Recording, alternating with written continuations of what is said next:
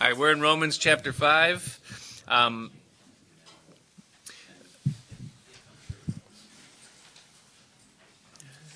the book of Romans, as you know by now, was written to give a systematic explanation of what it means to be a Christian. What is the Christian faith?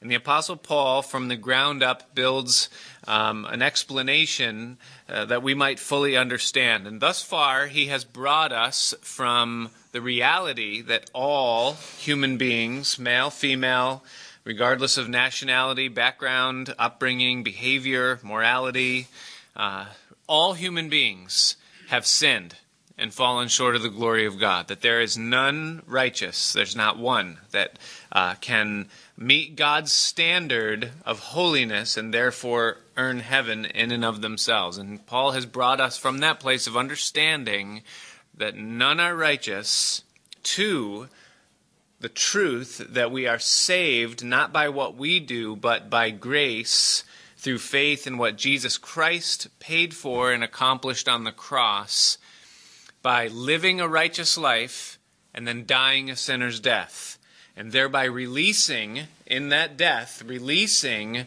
a gift of eternal life for the taking. And then Paul has explained this very clearly to us that our admission into heaven will not be based upon how good we were. It will be based upon what we did with that gift. Did we receive what Jesus provided on the cross as our entrance, our token to get into heaven, to present before God and say, Not what I have done, but what you have done through your Son. That's what I bring to you. And that is the only acceptable means, and God accepts it. And so, salvation a gift. We're justified by grace through faith in Jesus Christ. And so, Paul has brought us to that place. And now, as we come to chapter 5, what he's explaining to us now are what are some of the benefits uh, of this relationship that we now have with God. What are uh, the advantages that we now have in our earthly human lives uh, now that we have been saved? We're on the right side of God's um, favor. And he began by telling us that we have peace with God. Uh, probably the most priceless and treasured thing a human being can have to lay their head on their pillow at night and to not wonder what's going to happen to me when I die. Or is God pleased with me? Or who is God? Or where did I come from? But to be able to rest your head and know inside that th- those issues are settled and that I have peace with God. He says also that we have access to God that he's not somewhere distant, far off. He's not too busy. His backlog of emails isn't so full that, that he, he has no time to, to, to be concerned with me, but I have access to God anytime like a son does to a father. And so that's part of this relationship. It's part of the covenant is that I can go to God anytime, in any condition, and I have an audience with God. And not just an audience, but there's grace to be received and grace to be given. And then he said also, the other thing that we have is we have a completely different perspective now concerning the trials, the tribulations, the difficulties, the pain that comes into our lives.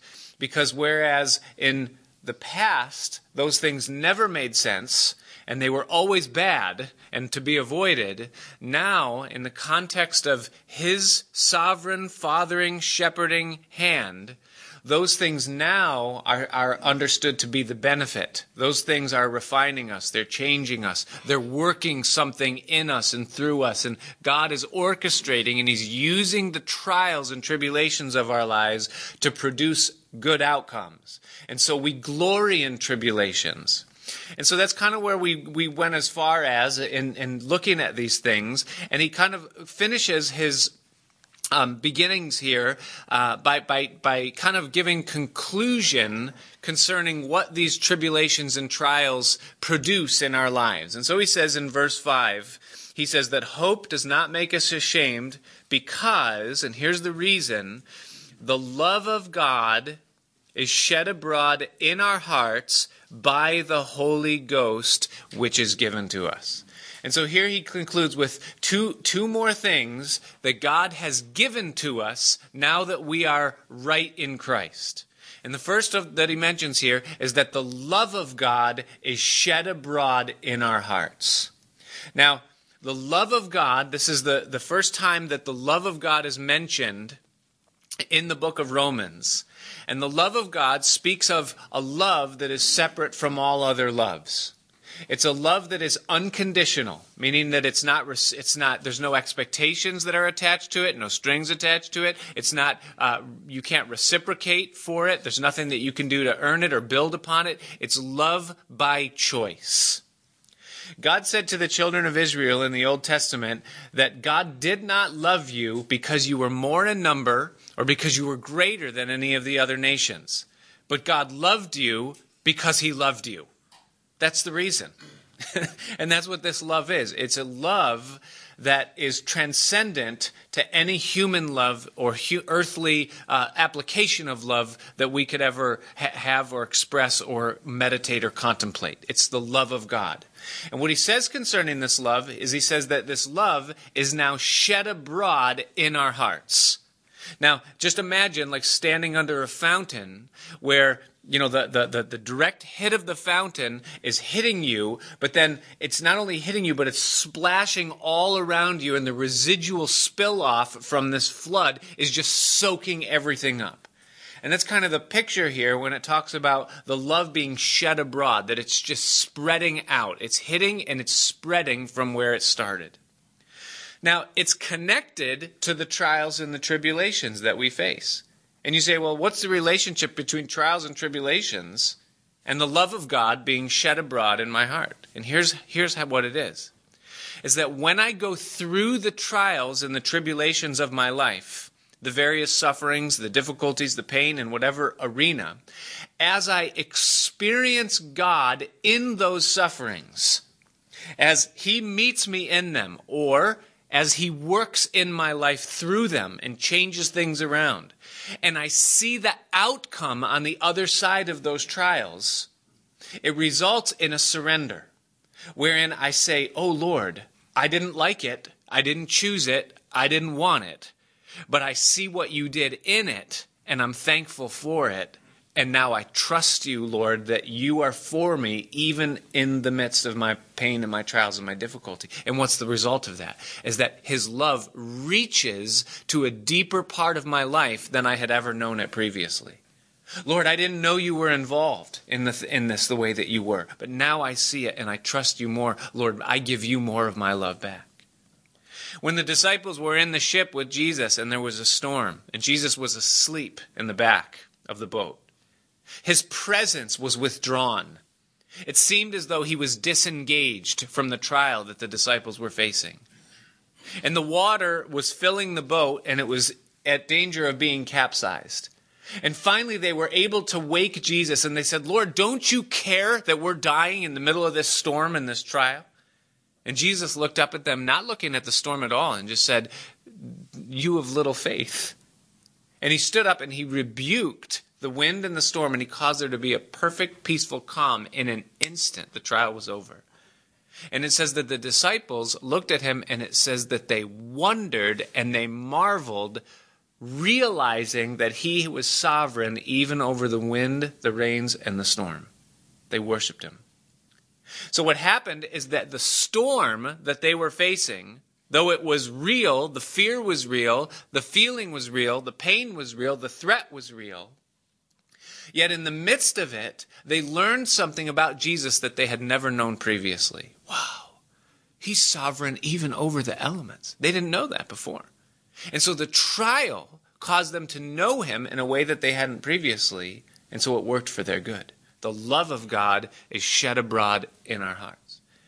And so God uses the trials and the difficulties and the pain to bring us to the place where we know Him, trust Him, and love Him more than we had previously. And then he says that the agent whereby the love of God is shed abroad in our hearts is the Holy Ghost. That's how he concludes at the end of verse 5. He said, The love of God is shed abroad in our hearts by the Holy Ghost, which is given to us. Now, again, this is the first mention of the Holy Ghost or the Holy Spirit in the book of Romans. And he, and I say he because he's a he and not an it, he will become a key player in things moving forward as we talk about the Christian life. the person of the Holy Spirit and his role in our lives.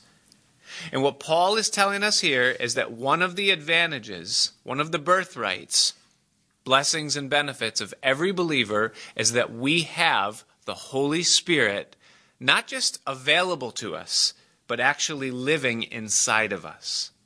Because if the Holy Ghost is being shed abroad in our hearts, I'm sorry, if the love of God is being shed abroad in our hearts by the Holy Ghost, then the Holy Ghost has to be inside shedding the love abroad in our hearts. Jesus told his disciples, He said, If I go away, meaning go to the cross, He said, I will give you another helper that He will abide with you even forever. When Jesus said another helper, he was speaking of the Holy Spirit. John tells us that very clearly. Whom they which would believe on Jesus would receive. Now, the word helper means literally a helper of the same kind. What does that mean? The same kind as what? The same kind as Jesus was. In other words, you're going to have a helper the same as what it's like to have me here. And Jesus said, he took it a step further and he said, It is absolutely necessary that I go away so that the helper can come. You say, Well, no, no, no, no. I don't think that would be necessary. Lord, I would rather have you here physically with me. You know, that, that seems more necessary to me. You've got it backwards. And Jesus would say, No, no, no. And here's why. Because as long as Jesus was physically present here on earth, the best and most he could ever be is an external companion, guide, and help. But if the Holy Spirit comes, his work is not an external work, but rather his work is an internal work. And therefore, the work that God can do in our lives through the Holy Spirit is exponentially greater than the work that could be done through a physically present Jesus here on earth, because he would always be outside of us. Jesus said, when the Helper comes, he will be in you. And so the Holy Spirit was given, and the Holy Spirit now lives inside of us, and so his work and his role is different than that of Jesus who was here in the flesh. The Spirit is God. He is as much God as Jesus and the Father, but he is invisible in essence, and he lives in us. And his role, the Holy Spirit's role in our lives, is first of all to bring conviction. Now, if you're a believer here, you know exactly what I mean by that. That very stinging voice and prodding that we feel when we're walking outside of what God wants for us and what's in us. He brings conviction to show us what is right and what is wrong. He also reveals to us truth of God. He brings revelation to us. Now, he brings all kinds of revelation. He reveals the Word. We read the Word of God and we understand it because the Holy Spirit gives, gives sense to it and He helps us to understand it. It's an amazing thing, isn't it, when you read the Bible and, and you see something that maybe you've read a hundred times before, but you read it this time and all of a sudden it's open to you in an amazing way? The Bible, you know, the, the, the way that God can just uh, open the Word. You know, I'm doing the one year Bible, and uh, a couple of days ago it had me in Leviticus. It's got me in a different part of the Bible each day, and you know that part of the Old Testament I was in Leviticus, and you know it's kind of like oh Leviticus, you know. And I was reading in Leviticus, and it was talking about the uh, the burnt offering, and it says that the, the priest will make an atonement for himself and for the people, and he'll take the, the, the bull, the burnt offering, and he'll take the blood of the burnt offering and he'll take some of it and he'll walk into the temple and he and it says these words. It says and if the entire congregation of Israel sin against God including the priest then he will take some or ignorantly. It says if they sin ignorantly against God then he'll take of the blood and he'll scatter it abroad in the temple. That's the phrasing that it uses and I just stopped for one minute and it brought my mind immediately to the episode where they brought Jesus, who is the burnt offering. He, he is what the burnt offering represented. And they took Jesus into the temple and they condemned him and they nailed him to a cross. And as Jesus hung on the cross, he looked at the congregation, the entire nation, and he said, Father, forgive them. They know not what they do the whole congregation of Israel sinned in ignorance. And then, here's the amazing thing after Jesus died, it says that Judas Iscariot took the money, the 30 pieces of silver whereby he, you know, betrayed Jesus for, and he brought them into the temple. And he said, I don't want this money. It's the money, the, the blood of, he said, it's the blood of an innocent man. And they said, well, we don't want it. It's blood money. See thou to it. And it says that he scattered it abroad in the temple. The blood money was scattered. And the Lord just opened that to my under, as I read Leviticus chapter 3 about the burnt offering. And I sat there with chills, like, Lord, only you, only you could could put this so clear to, to be able to foretell what would happen and then to bring it to pass in such an amazing way. The, the Holy Spirit brings revelation of the Word of God in our lives. That's the Lord. When you see things like that, when you hear things like that, it's the Lord that's bringing that revelation through the Holy Spirit. It's the Holy Spirit's role in our lives to transform us. He's the one that gives us power to change on the inside rules, regulations, covenants, promises that we make to ourselves, commitments, all of those things can temporarily change our behavior. And they bear witness to our will, what we want. But those things do not have power to change us on the inside. All they can do is maybe give us something to strive after or try to do but they can't change our nature on the inside. The Holy Spirit, when He comes into our life, He changes us on the inside and He changes our desires. He rewires the way we think and the way we live, and He rewires our values and our priorities, and He sets things in order the way that we're supposed to be, so that when our behavior changes, it changes because we're changed, not because we're trying to change it through our actions on the outside. And so the Holy Spirit's role, part of it in our life, is the transformation. Amazingly, that happens, isn't it? It's amazing. Now, sometimes we wish it would happen faster, right? and sometimes we're waiting years for Him to change things that we, that we hate about ourselves. But then there's things that He changes like a light switch. Like they just flip and it's changed. Old desires are gone. Addictions, they're just broken. Some things, and, and we can't figure out why and his schedule on things, but it's the Holy Spirit that transforms us on the inside. He's also our teacher, he's our enabler, and he is our leader. He's the one that leads our life. And the Holy Spirit is, and he is to be, a supernatural element that is with us all the time. There is there should be and I hope there is a supernatural element in yours and my Christianity on a, on a constant basis that the Holy Spirit is showing up. This Wednesday, uh, just a couple of days ago, again, I was doing my one year thing and I was in Proverbs on Wednesday. And I was in Proverbs chapter 11, and the Lord brought me, I, I, I came to a verse, and when I hit that verse, it, it, caught my attention. I thought about it for a minute, and it immediately brought to mind another verse in Isaiah, and that brought another verse, you know, thing from the New Testament. It's just a couple strings of verses kind of quickly, you know how your mind works fast. And as soon as I finished the thought, I, I thought to myself, you know, that's a really good, um, that's a very good meditation for a memorial service. I'm going to write it down. So I took my notebook and I just jotted down the string of scriptures and I circled it and I wrote memorial service near it in case I, I need a memorial service message. And as soon as I finished writing that, it struck me someone's going to die. Like God, why is God giving me a message for a memorial service? You know, eh, like that. You know, and so and so. But I, my wife was sitting right there, but I didn't tell her because I didn't want her to like. You know how women, you know, can can it's going to be my kids you know what i mean or something so so i didn't tell her you know which was another stroke of holy spirit genius you know keep your mouth shut you know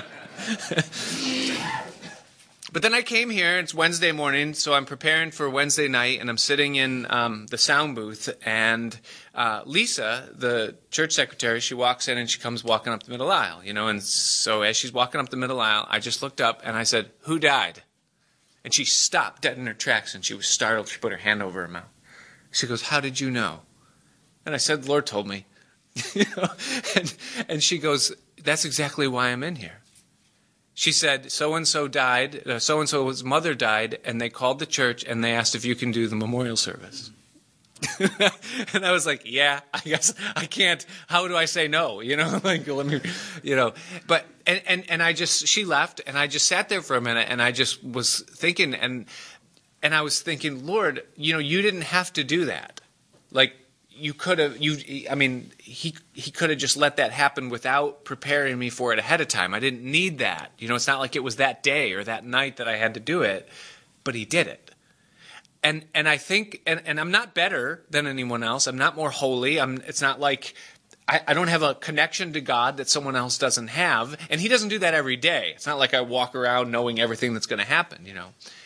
But I think there's supposed to be a supernatural element in this Christian life that we live. You know, it's supernaturally natural. It's not the, it's not for boasting. It's not for. It's just He's with us, and we should know that. We should be aware of it. And it's the Holy Spirit's role in our lives. It's the birthright of the Christian to walk in the Spirit, and that these things should be happening. From you know, I'm not saying that we're, we're to be walking on water every day and raising the dead, but we should be aware of God's presence with us. Uh, on things, you know. So the Holy Spirit brings the supernatural into the Christian life. And so Paul kind of explains to us these are things that are real for the Christian peace with God, access to God, the right perspective and help in tribulation, the expansion of the love of God in our hearts, and a walk in the Holy Spirit. And these things are important to us. Well, Paul anticipates now the next question that his audience would have. And that question is, is very simply the question of why? Why? Why would God give his son to be the ransom and the payment for my sin? Why would God take something of the highest value to him that is absolutely pure and holy and trade it and give it in exchange for me, who am rebellious, sinful, and, and, and, and lost? I've got no right to that. Why would he do it? What's his motive? And so Paul tells us that in verse 6 uh, all the way up through verse 11. He says, For when we were without strength. Now, what does that mean that we were without strength? It means that we were without the ability to save ourselves. We did not have strength to reach God or produce the kind of life that would be deemed acceptable to God. We were without that kind of strength. So when we were without strength, that's when it was, in due time, Christ died for the ungodly. So in due time, what does it mean? It means that when it was sovereignly appointed by God in his order of things, he sent his son into the world for the purpose of dying for ungodly people. Do you see? I want you to circle that word, at least in your mind, where it says the ungodly. Because sometimes we think that, you know, Christ died to save the select worthy, that though they were incapable, you know, yet they needed it still. And so he had like a few that he wanted. And so he kind of saved them and were the residual leftovers. You know, it's, it's not that way. It says that he died for the ungodly. You ever read that scripture where uh, he had a wedding feast? You know, Jesus gave the parable and he said there was a great wedding feast, and the master sent out and he sent to all his friends, and his friends were too busy to come. This one had a field, this one had a you know a new wife, and no one wanted to come to the marriage, and he was upset, and so he said, "All right, we'll go out and you know tell you know expand the invitation, like open it up to to the peasants, you know." And so the peasants, you know, came. Some of them responded, but the servant came back and said, "Yeah, Lord, they're there, but there's still room." And he said, "Okay, fine. Go to the highways and the byways. Go to the crippled. Go to the maimed. Go to the lepers. Invite anyone so that my house is full." And so then, you know, the servant goes out and the whole thing. I've read that go, you know, before, and I'm like, "Okay, thank you, Lord." because I am the leper, lame, maimed, you know, like third on the list, way down at the bottom. Like, okay, I can't get, I can't get who I want, so all right, you can come. You know, kind of. No, no, no, no, no. What this is telling us is that who God had in mind when He sent His Son into the world to die for sin was the ungodly, meaning it was the last first that He was interested in. It was the person who was the weakest, the person who was the least able, the person who had the least to bring. That was the one he had in mind when he sent his son. The ungodly. That is contrast. Godly means I'm like God. Ungodly means I'm as far from being like God as you can describe. And he says that's who Christ came to save. Why? For scarcely or sometimes, for a righteous man one will die, yet perhaps for a good man some would even dare to die. So, I mean, we understand that. You know, like, you know, if it's me or you, I mean, sorry, but you know, but it's like the guy, the, the two guys that were camping and they were sitting, they were taking a rest by a stream, and all of a sudden they looked right across from them, and this big brown grizzly bear came out from around a tree. And the two friends just looked at each other and they looked at the bear, and the one friend just slowly reached for his sneakers and he started very carefully putting his sneakers on. And his friend looked at him and he said, Are you crazy, bro? You can't outrun a grizzly bear. And the guy looked back and he said, I don't have to outrun the bear. I only have to outrun you. you know, and, and, and, that's that's kind of our mentality in life. You know, it's like, well, yeah, you're a good man. I'm sorry. Uh, you know, I wish I could do more for you, but you know, there's nothing I. You know, he says, well, for a good man, some would even dare to die. But in contrast to that, verse eight, here's God's reason. Here's the motive. But God commends or demonstrates or reveals his love, unconditional, unearned, no strings attached love, toward us. Notice that word us, it's a great big us. It's not you, Paul looking down on us and saying, You, you sinners. No, it's us. In that, while we were yet sinners.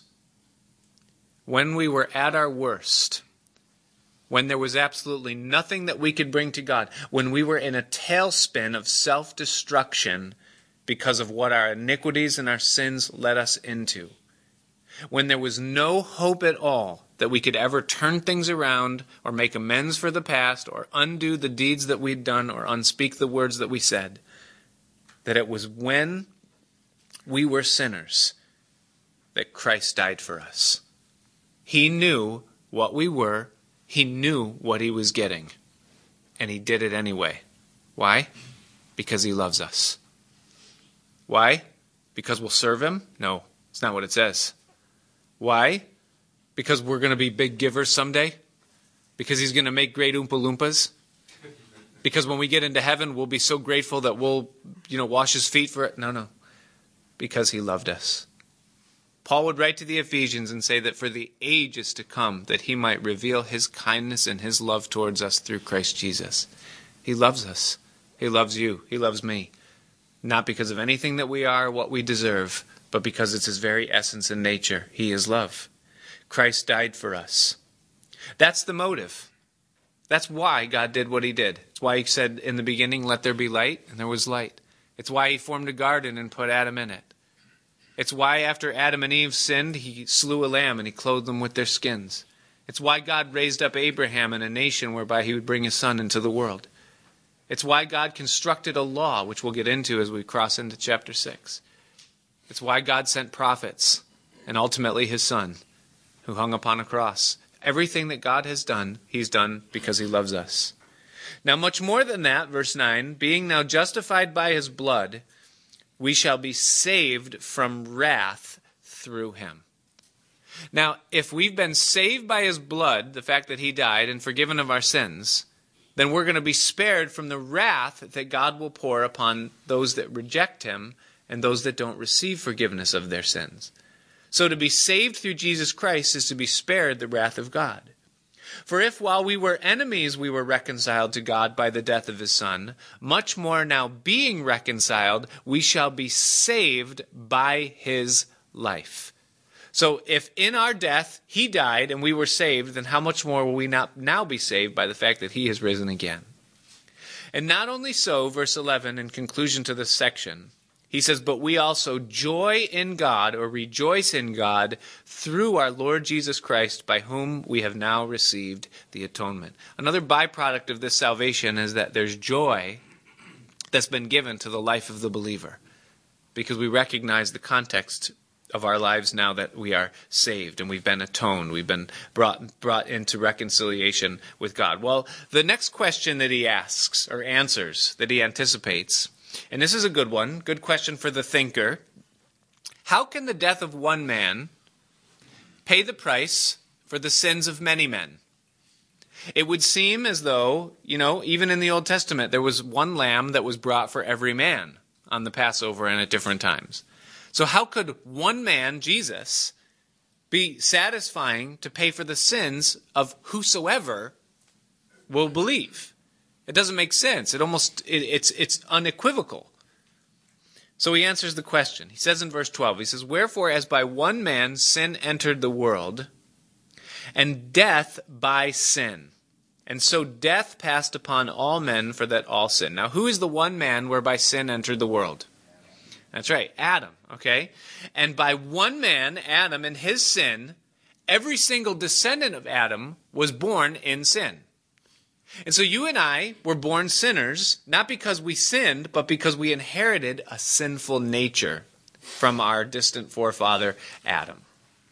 Now, a sinful nature manifests itself in sinful behavior, right? Which is why, from a young age, no one has to teach us to sin. We're very good at it, right from birth. We come out of the womb selfish. you know, it's our nature.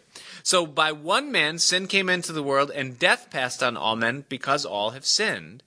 For until the law, verse 13, there was a span of time between the creation of Adam and the giving of the law, right? A span of about 2,000 years. He says, until the law, sin was in the world, but sin is not imputed where there is no law. In other words, if you're traveling down an unmarked highway and you get pulled over for doing 75 miles an hour where there is no posted speed limit, you cannot be cited for violating the speed limit because there is no speed limit. It's unposted territory. And so the, the, he carries that into the spiritual realm and he says, listen, if there is no law, then it's impossible for you to be charged for some specific sin because there's no law. It's, it hasn't been established. However, he says, verse 14, nevertheless, death reigned from Adam to Moses, even over them that had not sinned after the similitude of Adam's transgression, who is the figure of him that is to come. In other words, even though the law of Moses had not yet been given, people still died. And that death was the sign that sin was present in the human race. It said that they're born, and, and notice what it says at the end of verse 14. It says that Adam is a figure. See that word? He's a figure of him that was to come. What does that mean that he was a figure? It means that he was a picture or a parable, or we would call it a type of something that was coming yet after. Who? Jesus, right. Jesus is called the last Adam. 1 Corinthians chapter 15. So, what's the relationship between Adam and Jesus? He explains. What? When he was born. Right? Sinless, as Jesus. Right. But there's but there's more. Because look what he says. Verse 15. He says, and, and, and what I wrote over this little section to help me understand it, I wrote contrasting similarity. because he's going to say not as, so is, not as, so. There's a contrasting similarity here. And here it follow it. He says, but not as the offense, that's Adam's sin, so also is the free gift. For if through the offense of one, that is Adam's sin, his offense, many be dead, much more the grace of God and the gift by grace, which is by one man, Jesus Christ, has abounded unto many. In other words, Adam, one man, sinned, and all of his descendants paid the price for that sin. They all fell under the banner of his sinfulness, even though they hadn't sinned the way Adam sinned. So also Christ. He was righteous, one man. And because of his righteousness, now all that come under him are declared righteous, just as all were declared sinners in Adam. It's a contrasting similarity. One man's deed resulted in several people's consequence, whether it be bad under Adam or good under Christ. And not as it was by the one that sinned, so is the free gift. For the judgment was by one, that's Adam's sin, to condemnation, but the free gift, that's Jesus and the cross, is of many offenses unto justification. For if by one man's offense, that's Adam's sin, death reigned by one, much more they which receive abundance of grace and the gift of righteousness shall reign in life by one, Jesus Christ. Therefore, here's the conclusion. As by the offense of one, judgment came upon all men to condemnation, even so by the righteousness of one, that's Jesus and his perfection, the the free gift came upon all men unto justification of life. For as by one man's disobedience many were made sinners, so by the obedience of one shall many be made righteous. So those that are born after Adam are born into sin, and those that are born again in Christ are made righteous through what he accomplished on the cross. Moreover, the law entered that the offense might abound, but where sin abounded, grace did much more abound, that as sin has reigned unto death, even so might grace reign through righteousness unto eternal life by Jesus Christ our Lord.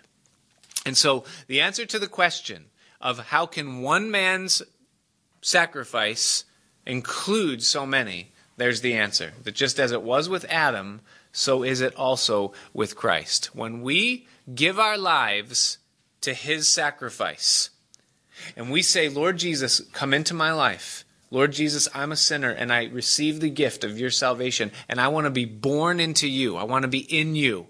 At that point, his righteousness is transferred upon us no matter how many it is. He calls individuals, and so thus we can then be born again. Um, we're supposed to get through chapter 6. but if I do that, and I could do that, I'm going to cheapen it and water it down, and I don't want to do that. Um, I promised you in an email that we are going to talk about victory over sin, and it's coming in chapter 6. So please read ahead because it's gold. It's pure gold in terms of the practical righteousness. Okay? What we've talked about thus far, okay, with Jesus, the cross, and salvation is something that we call positional righteousness, meaning that God has taken us and he has declared us righteous. He's given us innocence. But there's an elephant in the room. I'm a sinner, right? I do wrong things. I still have problems. So, though God sees me as righteous, what about my behavior that I'm having so much trouble with and the struggle that's going on inside? That's called practical righteousness, the reality of who I am. That's where we're going. Because that's the big elephant in everybody's mind right now. Is like, okay, I get it. I'm declared righteous through Christ. But what about my sin struggle in this flesh? How do I deal with it? What do I do with it? chapters 6 and 7 and then into 8 we're going to talk about it and it's this is the gold guys when we talk about being disciples of Christ when we talk about changing when we talk about God working in us and removing filth and inserting light in life this is where it's at the things that Paul's about to get into here this is where the rubber meets the road this is the difference between a professor and someone who walks in it and it's important. Good stuff coming up. So we'll get into we'll get into that next week.